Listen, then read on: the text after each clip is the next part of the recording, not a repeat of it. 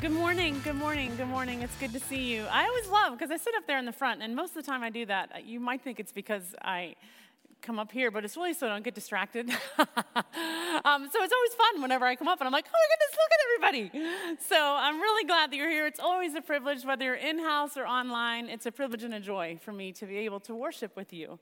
Um, so two weeks ago, we jumped right back into Paul's letter to the church in Ephesus. And so if you've only somewhat recently begun worshiping with us, or if, you know, worshiping weekly wasn't a priority for you last year, you may find yourself scratching your head a little bit because everything in Ephesians 4 through 6 finds its foundation in chapters 1 through 3. So I would imagine that you all eh, probably eat lunch every day. You may drive to work, you may drive to the gym. Maybe you fold laundry, do the dishes. Maybe you spend an hour watching TV or scrolling through social media every night before you go to bed. I want to encourage you to take some of that time every day while you're eating, while you're driving in the car, as you're doing chores around the house in place of wasting time filling your head and heart with things that don't nourish your heart and your soul, and listen to these sermons. It really matters and it really does make a difference. You can find them all by going to fourmile.org. As Tyler says, it really is that easy. Um, or you could even subscribe to our YouTube or Spotify pages, and that makes it even easier because you'll just get notifications when something new pops up. So, for the past two weeks, David has been walking us through these first three verses of chapter four, which Diane just read for us. And that one little word, therefore, is what connects the entire first half of Ephesians with everything else from here on out. So, the first three chapters were all about our belief. And we've learned that if we truly believe what, what we say we believe, then we will live accordingly. We will behave in step with our belief. So, in light of all that I profess to believe as a Christian, everything that's up there in blue, therefore I should live like it. Everything up there in, er, in orange. Paul urges me to respond by walking in a manner worthy of my calling as a Christ follower. So, what do you believe? What compels and drives you? What does your life reveal about what you believe? Because if it's truly these things, there will be no mistaking it. If we were to ask 10 or 15 people who interact or know and see us best, what is it that she believes? What is it that makes him tick? What is my life all about? What do you think they would say? I mean, it's one thing for us to answer that question for ourselves, right? We would no doubt tell somebody what we want our lives to be about. But if we ask the ones around us, they'll likely be able to tell us what it's really about because our lives reflect what matters most to us. We live what we believe. So when there's a discrepancy, you know, between what we say we believe and how we're actually li- living, wisdom would compel us to figure out the reason for that gap and then close it, right? I mean, we got to get to the bottom of that. So you might say you believe that it's important to be a good steward of what God has entrusted to you, but your finances are a mess. So maybe you need to go to someone who can help you determine and then stick to a budget. You know, maybe you say that you believe in grace and forgiveness and reconciliation, but you have a slew of strained or broken relationships in your life. And so maybe you need to seek out some biblical counseling to help you navigate those relationships or those areas in your life that you feel stuck. Perhaps you just need to own that you haven't really given yourself to truly knowing and seeking God through His Word and in prayer. And so your grounding in truth isn't all that solid. You're not really sure what you believe. Well, I would encourage you to find someone who can help you think through how best to tackle an intentional plan that will be conducive to you growing in your relationship with Christ this coming year. As Christ followers, we need to walk in a manner worthy of our calling. So I've been thinking a lot about that phrase that Paul uses to describe himself a prisoner for the Lord. Paul was a literal prisoner of Rome under house arrest, but that's not at all how he sees himself. I mean, at one point, as a prisoner of Rome, he wrote to believers in Philippi and he said, Now I want you to know, brothers, that what has happened to me has really served to advance the gospel. As a result, it has become clear throughout the whole palace guard and to everyone else that I am in chains for Christ. Because of my chains, most of the brothers in the Lord have been encouraged to speak the word of God more courageously and fearlessly. How crazy is that, right? I mean, how many of us feel like we are prisoners? Maybe you feel like you're a prisoner to the pain or the disease in your physical body. How many of us feel like we're prisoners in jobs we hate or in families that are more dysfunctional than can be measured? How many of us feel like we're prisoners to mounting bills and overfilled calendars? How many of us feel like we're prisoners to anxiety or depression or ADHD or fill in the blank? How many of us feel like we're prisoners to the thing that happened to us however many years ago. Paul looked at his circumstances, and I'll tell you what, there was a lot of bad stuff that he endured. He writes more specifically about it in other letters. But from his perspective, it all served to advance the gospel. Paul never considered himself a victim or a prisoner of his circumstances. He was a prisoner for the Lord. God was sovereign over every last detail of his life.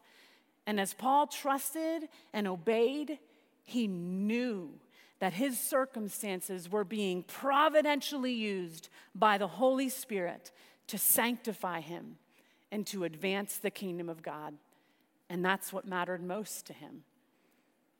The world will tell you otherwise.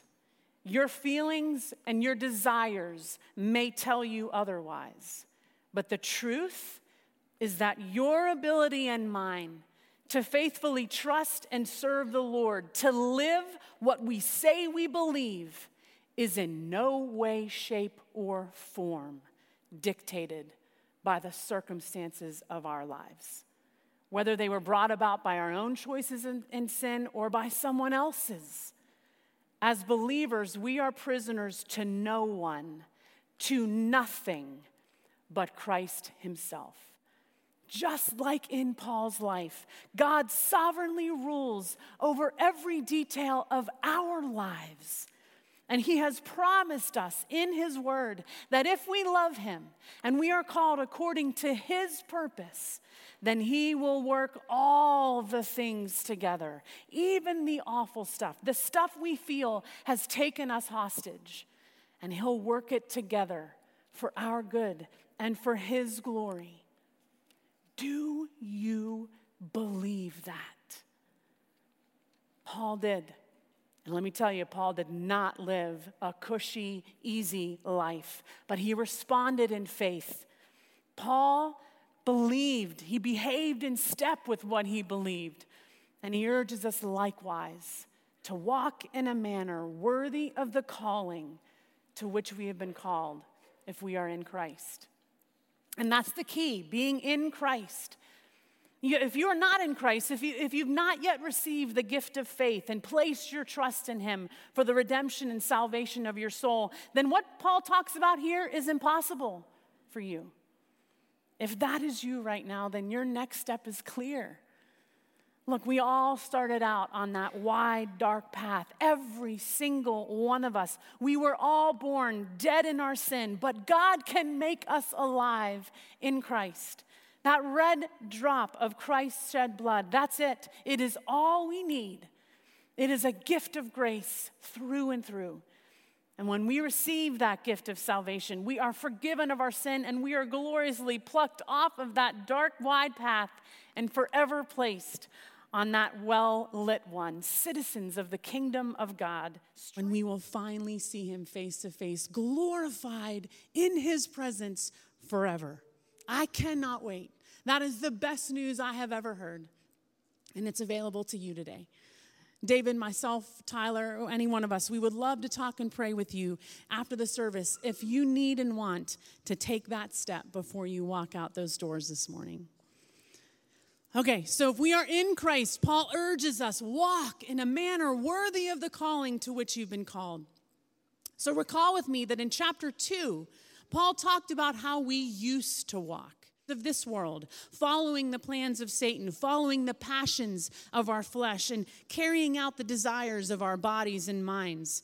We were literally the walking dead. But now in Christ, we have a new walk. You know, Jack talked about this on January 1st. Tyler mentioned this morning. We used to be one way, and now we're different. And Christ is right smack dab in the middle of that transformation. Our new walk is not carrying out the desires of our flesh. The new walk is not obeying our ever changing passions. Our new walk is not following the ways of this world. In Christ, we have made an about face. And now we are to walk worthy of the calling to which we have been called by Him. And what does that walk look like? Well, it's what we've been talking about the past two weeks. It's a walk filled with all humility and gentleness, with patience, bearing with one another in love, eager to maintain the unity of the Spirit in the bond of peace. Easy. Eh, not so much, right? And so, as I thought and prayed about how we might really just get our hearts and minds around this, I kept picturing one of these. It's a yoke. So I have a question. Do you promise to be perfectly honest with me and with each other? Because I'm gonna, I'm gonna ask for a show of hands. And I'll raise my hand too, I promise, if it applies to me. How many of you, when you see a picture of this, you kind of sort of feel like it's a bit confining or oppressive to even think about? Like, uh, ugh, I do not want to be under one of those. Raise your hand. That's what you're feeling, thinking. Me too. Me too. Which is why I'm super excited to be able to talk about it with you this morning. So, you see, during Jesus' ministry, there was a significant difference between what the Jews had been accustomed to hearing and seeing from their religious leaders and what Jesus was preaching. You know, the Jewish religious authorities, they were working hard, doing, doing, doing to earn and keep God's favor. And it was exhausting, not to mention impossible. It was a burden too heavy to carry. But Jesus came to lift that burden. He came that we might personally and deeply know and be known by God to find true and lasting freedom and joy and a life giving relationship with the Father through Christ. And out of that relationship, then, to be transformed. But I need to clarify something. So, one of the ways a yoke is used is to spread the load and double the power for the work to be done, right? That's not what we're talking about here. God does not need any one of us. The other purpose for a yoke is to train a young animal. That's what we're talking about.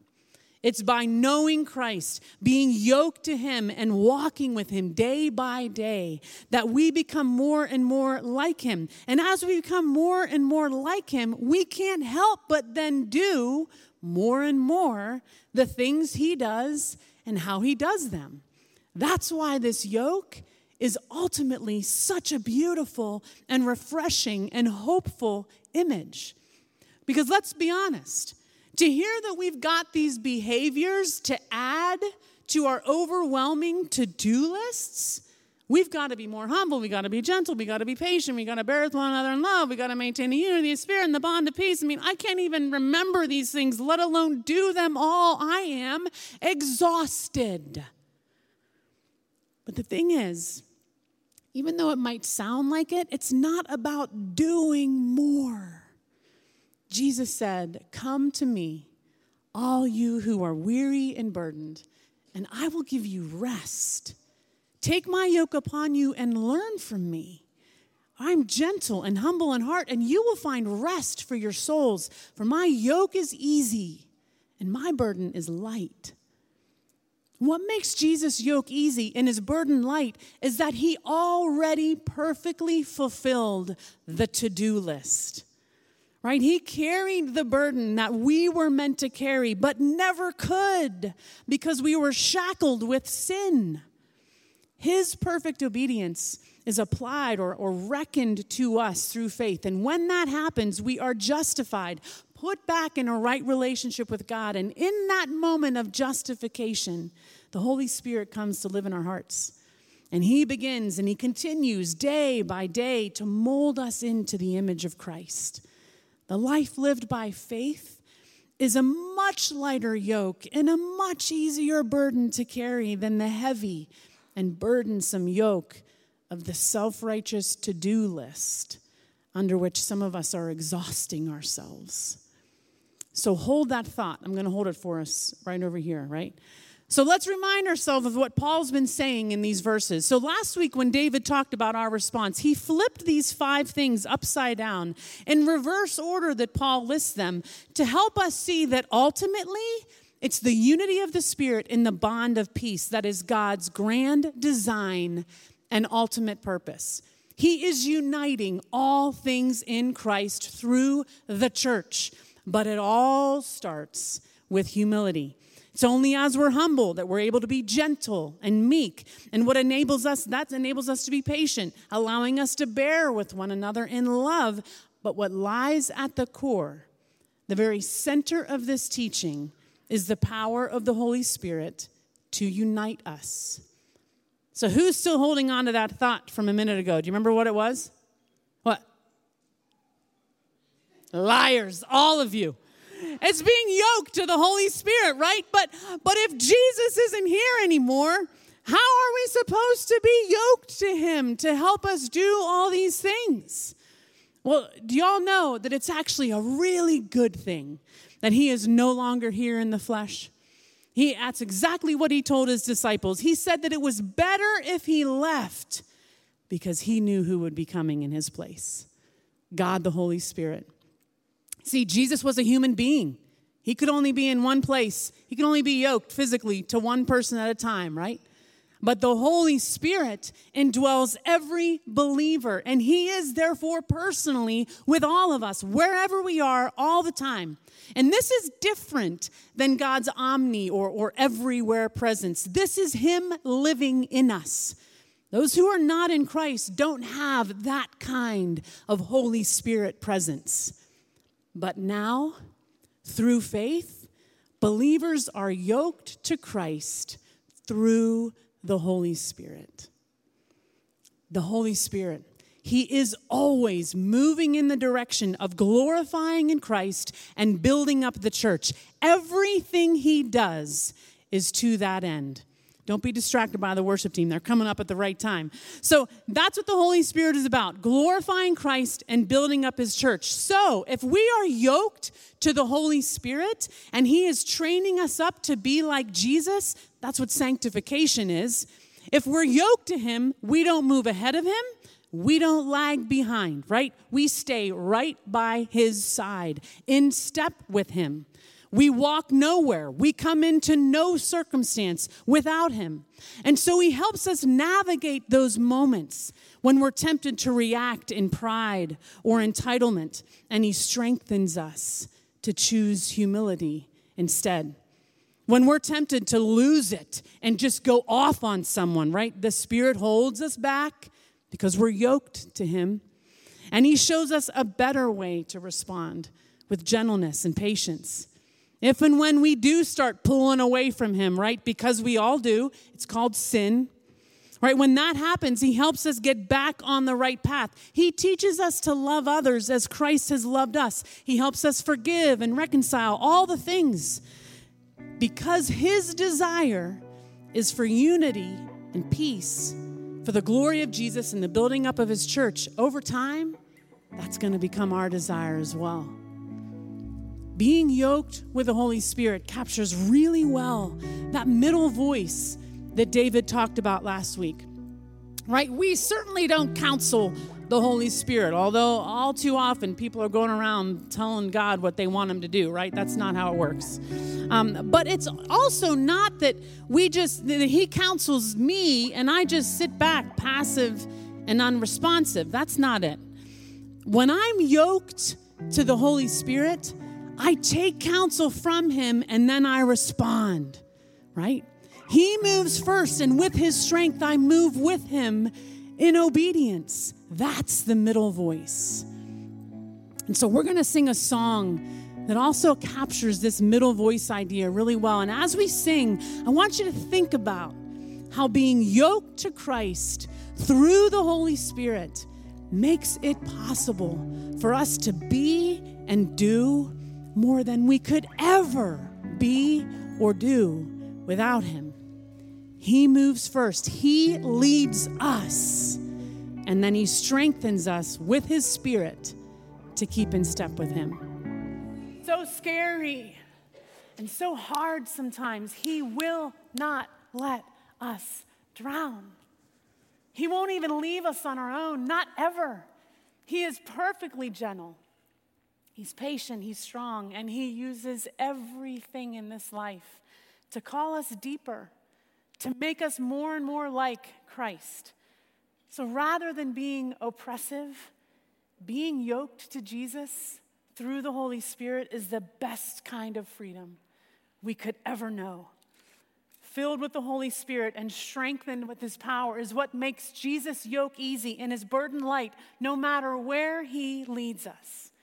And that's the really cool thing. It truly is an us thing, right? If I'm yoked to the Holy Spirit and the Holy Spirit is yoked to you and you and you and you, then He's going to be pulling us all in the same direction, right? in the direction of humility and gentleness and patience. Through Him, we will learn to get over ourselves and we'll bear with one another in love. If and when we are truly yoked to Him, how can we not maintain the unity of the Spirit in the bond of peace? So, what is my ultimate exhortation for you this morning? So, this next slide, don't do it. It's going to tempt you to roll your eyes at me. But I'm telling you, this is the way.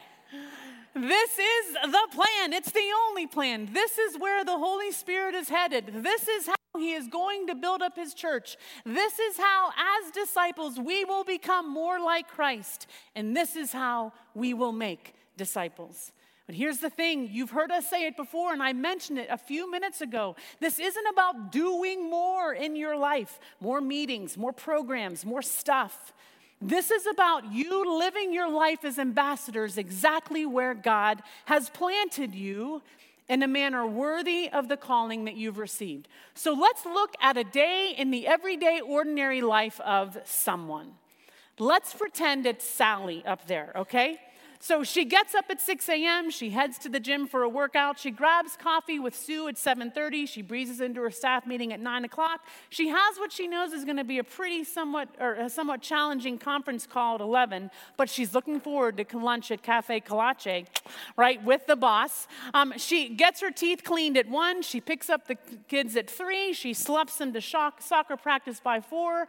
She hopes somebody else has dinner for them by 6. Oh wait, sorry, that's my life. Sorry. No, that's right. Okay. Okay, she has devotions at 7:30 and her head hits the pillow by 10. But throughout that entire day, she's on the lookout. Sally's praying for the people that she knows she's going to see at the gym, and she's going to be looking for opportunities to engage with them, to, to see how she might encourage or pray for them more specifically. When she meets with Sue, who has had a huge impact on her faith and her growth as a, as a Christian, she prays that their time together would be rich and Christ exalting, and that their fellowship would be used to sharpen and build each other up.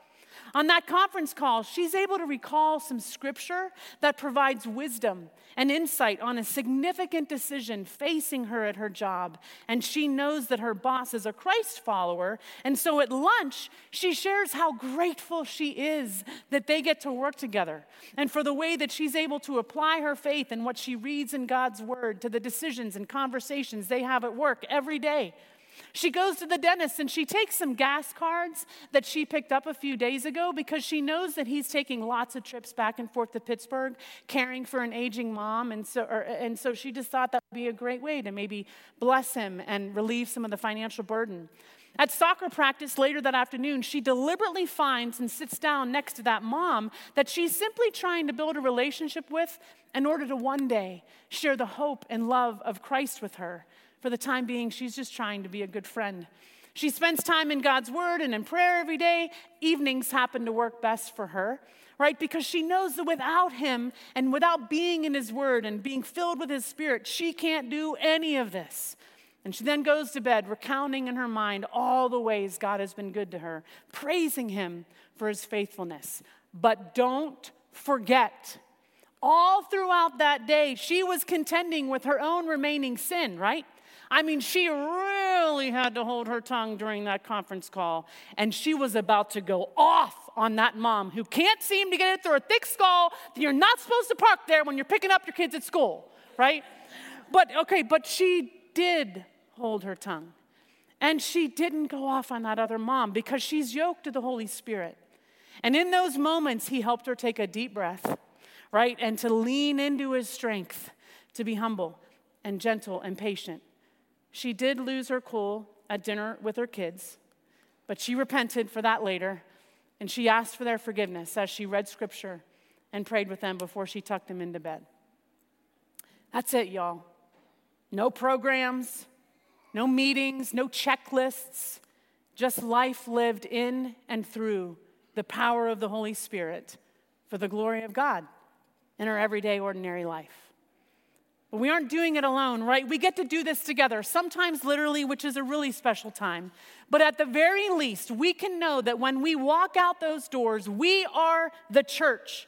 We are fellow soldiers, all yoked to the Holy Spirit, heading out to our mission fields, being and making fully devoted followers of Jesus Christ in the tri state region and beyond. We do that how? By simply taking our next steps toward Him day by day by day. Together, we walk in a manner worthy of the calling we have received.